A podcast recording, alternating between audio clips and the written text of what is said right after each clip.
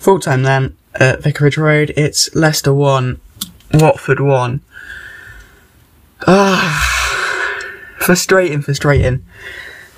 That we should have on paper won, and then we got a late, what we thought was a late winner, so again we should have won. And then Watford score a late bicycle kick of all things. Honestly, like Watford seem to love playing and scoring bicycle kicks against us. It's frustrating, but I suppose it's a point, so we can't complain. Um, Man United only took a point against Spurs, so it's it's not the end of the world. It's not disastrous. We just need to see how the other games go for us then. So Leicester come away from their first game after Project Restart with a point. Uh, probably looking at the overall, from watching the game, I think the point that was probably a fair and deserved result. I think Leicester will probably feel more aggrieved because of the fact that we conceded late on. Sorry, we scored late on, thought we'd won it, and then conceded late on. Um, but again, uh, Ben Chilwell with the Leicester City goal, uh, and what a goal it was. Uh, assisted by Demarai Gray, uh, the first player I think I want to talk about actually, because I thought Demarai Gray, you know, I, I said when he came onto the pitch that he needs to be somebody that he needs to have a good game today if he had, and he did at the end of the day, he needed that good game to really strengthen his cause to be a Leicester player. And I thought, you know, there's been a lot of criticism on him, but I thought actually when he came on, he played all right. Um, again, it's it's not the best performance. It's still not quite what you'd expect from a player like him, but it was a performance, and it, it's a starting block. It's quite clear that he was there. Uh, again, Ben Chilwell, what a strike. Have a look at it on the highlights later. It is a beauty. Um, I thought actually we should have scored. Michael Brighton had a chance earlier on that we should have taken. Uh, and Watford had one or two chances that they should have had, but it was Craig Dawson in the 90th plus three that got the late, uh, Watford equaliser. Frustrating one for City, I think. You know, on stats, we like I said on stats we were the better side. Uh, if I just find them for you now, uh, if you just bear with me, on stats, here we go. Uh, we had 67% possession, we had 15 shots, we had 13 chances.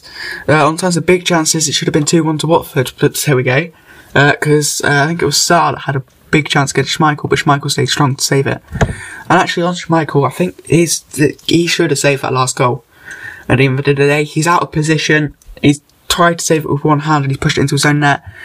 If he saved that with two hands, okay, it might fall to a Watford player and he might have another go. And actually, before that, we shouldn't have even given away a corner. We could have cleared it down the pitch. I think it was sloppy defending, and sloppy, I think, is the way that sums up our game, to be honest. Passes just weren't quite there, and I don't know whether that's because we've only had three weeks to prepare, but I don't think that's quite an excuse for us. Um, again, it's frustrating. Um, players had a good game. James Justin played very well. Um, I thought, look, coming in for Ricardo, a massive player, and everyone's like, we're going to work, we're, we're going to struggle, and I think, I think we expected that. But have a player like James Justin that is, I'm not going to call him as good as Ricardo because that's not fair on Ricardo. Um, he's a very, very good replacement and should be starting more often for Leicester or should be coming on the bench anyway. Uh, it was a toss up between whether him or Fuchs were going to play, and if I was backed Justin to play. Another player that was strong for City was uh, Jonny Evans and Söyüncü, actually. They were both looked quite strong at the back. Once again, Söyüncü actually had a chance that he should have scored and should have won the game for Leicester. Um, but he missed. Uh, I thought he had a strong game. So actually, to be honest, that whole back line had a strong game. Chilwell's game had been a bit shaky up until he scored. Uh, he hadn't looked quite as good. He's a player that seems to struggle when it comes to defending, which for a left back isn't very good.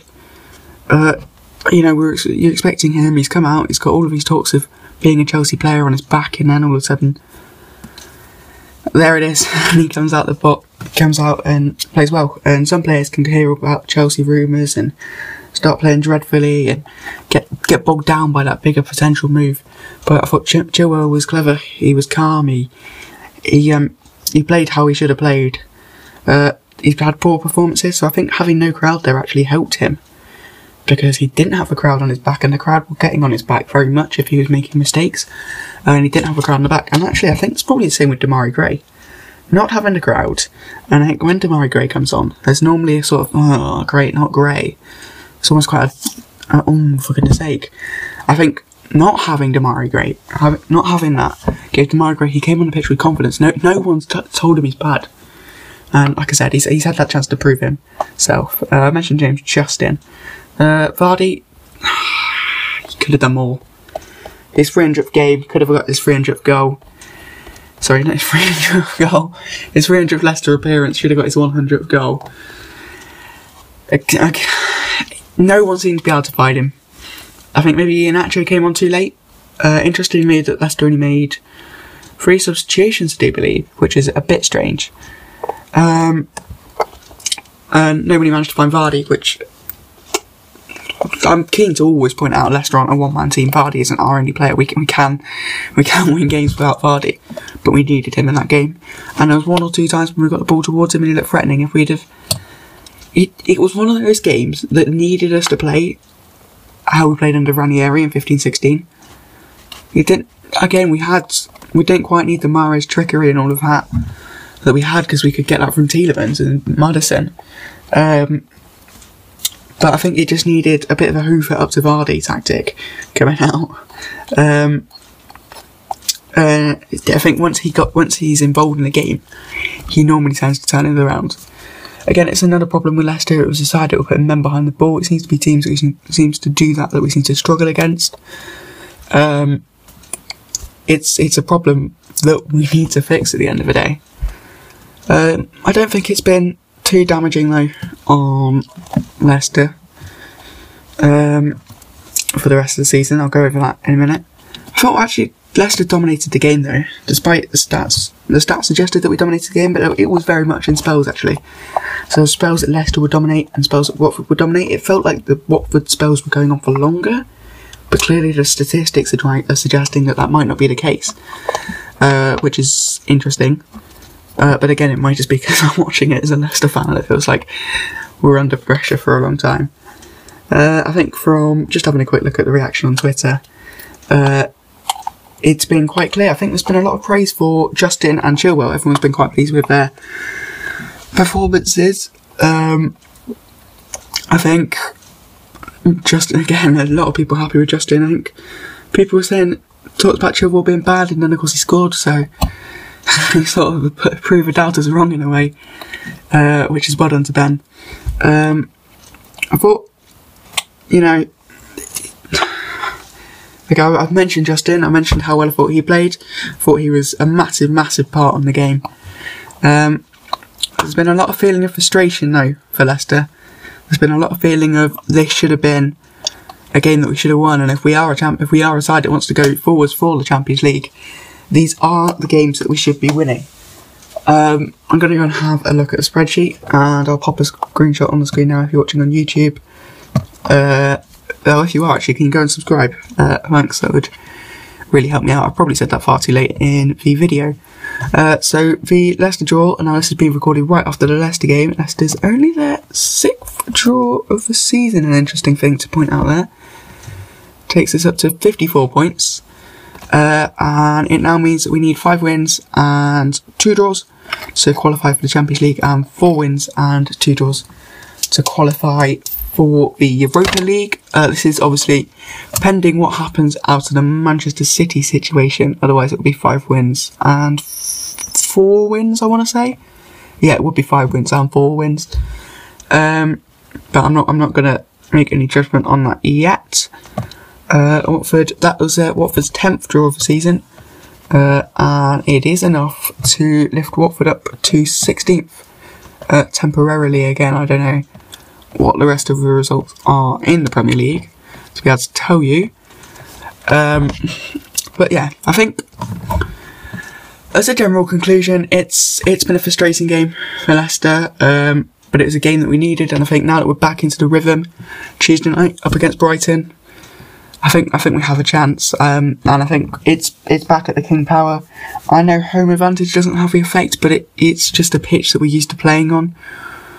Also, we struggled against Watford in previous years at Vicarage Road. We've had last minute winners. We've had um, Troy Deeney. Um, so I think it will be nice. It will be nice for the players to get back to King Power Stadium again. They're not going to have the fans behind them, which will be interesting to see how much it affects the game. Uh, but a Brighton game's a big one for Leicester. I think it's a game that you would look at a normal season, and say you'd be able to take the win. And I reckon football's becoming a lot more based on how high up the league the team is, as to how well they can do. Uh, it's very much become almost it is played on paper now because of the fact that the fans can't get in there and almost affect it. Uh, although Brighton are going to be able to come more out of the blocks because they're not going to have to try and fight against a Leicester side that are, that are buoyed up by the crowd, even if clappers are so darn annoying.